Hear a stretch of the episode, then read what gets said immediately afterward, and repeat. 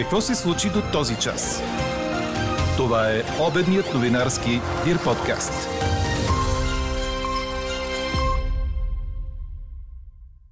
Течовете от Северен поток са плод на умишлени действия. Застрашена ли е енергийната сигурност на Европа? Повече от 90% от участниците в референдумите в Украина са поискали присъединяване към Русия. Международното право не признава тези резултати. Българската документална продукция «Колите, с които нахлухме в капитализма» закрива Международния филмов фестивал София Документал. А днес ви питаме, прочетохте ли предизборната програма на партията, за която ще гласувате? Пишете ни на подкаст News Говори Дирбеге. Добър ден, аз съм Елза Тодорова. Това са подкаст новините по обяд на 28 септември. До края на деня ще има променлива облачност, но вероятността за валежи днес е малка. До вечерта вятърът ще отслабне и стихне. Дневните температури са от 23 до 28 градуса, което е топло за края на септември, отбелязва синоптикът ни Иво Накитов. Няма опасност за живота на мъжа, който с нощи пострада след паднала мълния в София, съобщи на брифинг изпълнителният директор на Пирогов, доктор Валентин Димитров. Пациентът има около 20% изгаряния по тялото, но е адекватен. Прекарала е нощта спокойно и няма данни за други травми, които да засягат жизнено важни функции, обясни Димитров. Все още не е изяснена самоличността на пострадалия. Известно е само, че е сирийски гражданин на около 20-25 години. Както знаете, вчера трима души, също по непотвърдени данни сирийски граждани, изгубиха живота си след паднала мълния в района на улиците Пиротска и Опалченска в София. Директорът на Пирогов заяви, че лекарите са пристигнали на време, но не са имали възможност да им помогнат. Не само у нас времето прояви капризите си. Тайфунът Нору връхлетя тази сутрин Виетнам, нанесе щети на хиляди жилища и предизвика сериозни наводнения. Ураганът Иан пък остави Куба без ток и принуди десетки хиляди хора да се евакуират от засегнатите области. Четирима души пострадаха при катастрофа след тунел Железница в посока Богоевград тази сутрин след 7 часа. Ранените са откарани с линейки до спешното отделение на болницата в Благоевград. Временно движението по пътя Симитли Благоевград при 370 км се осъществява двупосочно в едната лента. В София пък автобус на градския транспорт катастрофира на булевард Цариградско шосе и доведе до сериозни задръствания. Превозното средство, движило се по линия 304, се блъснало в мантинелата на булеварда при площада на авиацията. Няма пострадали хора. При инцидента станал много рано сутринта, автобусът е бил празен. Изясняват се причините за катастрофата. Ето и статистиката на МВР за пътните инциденти през последното денонощие. 22 са тежките катастрофи в страната, при които са загинали трима души. Ранените са 28. Живота си само от началото на месеца са изгубили 37 души. Какво още очакваме да се случи днес? Все още се търсят причините за течовете от газопровода Северен поток. Според Европейския върховен представител по външната политика и сигурността Жозеп Борел, данните до сега показват, че течовете се дължат на умишлени действия. По думите му Европейският съюз ще подкрепи всяко разследване за цялостно изясняване какво и защо се е случило и ще предприемем стъпки за повишаване на енергийната сигурност, казва той. Вчера и Брюксел и Москва допуснаха, че става дума за саботаж. Проверката на газопроводите може да отнеме седмици, а възстановяването им месеци, дори години, което изключва възможността да се използват за доставки в Европа тази зима, отбелязва руското издание Комерсант. Според американския държавен секретар Антони Блинкан обаче, течовете няма да се отразят съществено на енергийната устойчивост на Европа. Руските окупационни власти в Украина твърдят, че участниците в референдумите в Донецк, Луганск, Херсон и Запорожие единодушно са се обявили за присъединяване към Русия.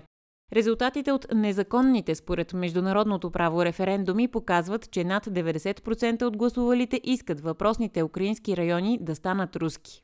Заместник-председателят на съвета за сигурността на Русия Дмитрий Медведев написа в Телеграм «Резултатите са очевидни, добре дошли от дома в Русия». Европейският съюз отхвърля незаконните референдуми, пък обяви в Туитър върховният представител по външната политика и сигурността Жозеп Борел. Канада се кани да наложи санкции на Москва заради псевдореферендумите, както ги нарича, а германският канцлер Олаф Шолц заяви, че фалшивите референдуми на Русия няма да променят позицията на Германия и страната няма да признае тези резултати. Страни близки до Руската федерация, като Сърбия и Казахстан, също казаха по-рано, че няма да признаят анексирането на украинските области.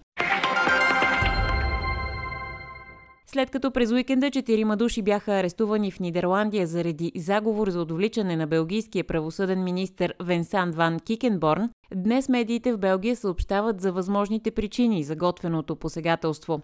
Самият министр обвини наркомафията, а медиите го обвързват с разследване, довело до арести на стотици участници в мрежа за разпространение на наркотици и до залавянето на наркотични вещества за 13 милиарда евро. Очакват да намалим натиска, но това няма да стане, коментира Кикенборн. Според белгийския главен прокурор Ерик Ван Льо, Белгия се е превърнала в място за разпределяне на кокаина от Южна Америка, внасян през пристанището в Антверпен. Миналата есен белгийските власти съобщиха, че са пробили защитата на мобилно приложение, което осигурявало поверителност на разговорите и било използвано за разпространение на кокаин. Без постигнатия пробив, полицията не е била в състояние да проследява комуникацията между престъпниците, отбелязва БТА. Четете още в Дирбеге. Испания шокира Португалия в последните секунди и победи с 1 на 0 в Брага, като гост съседа в решаващ матч от турнира Лига на нациите. Алваро Мората вкара гола на успеха, а той означава, че испанците отиват на финалната четворка в надпреварата за сметка на португалците. Там са още Нидерландия, Италия и Хърватия. Мачовете са през юни 2023, припомня Корнер. В друг двубой от групата Швейцария победи с 2 на 1 Чехия и прати съперника към Лига Б, второто по сила ниво на турнира. В Краков Украина не успя да разбие шотландската стена и стигна само до 0 на 0 срещу коравите британци, които се класират за елитната Лига А. Украинците изпуснаха шанса си. Те щяха да спечелят промоция за там, ако бяха победили. Сърбия също ще играе при най-добрите от следващото издание, след като победи като гост Норвегия с 2 на 0 и изпревари именно този тим на първото място в групата си. Швеция не спечели от дома срещу Словения и след един на един отива в Лига С, където е и българският отбор. Там отпаднаха и румънците, въпреки че биха с 4 на 1 Босна и Херцеговина. Чухте обедния новинарски Дир подкаст. Подробно по темите в подкаста четете в Дирбеге. Какво ни впечатли преди малко?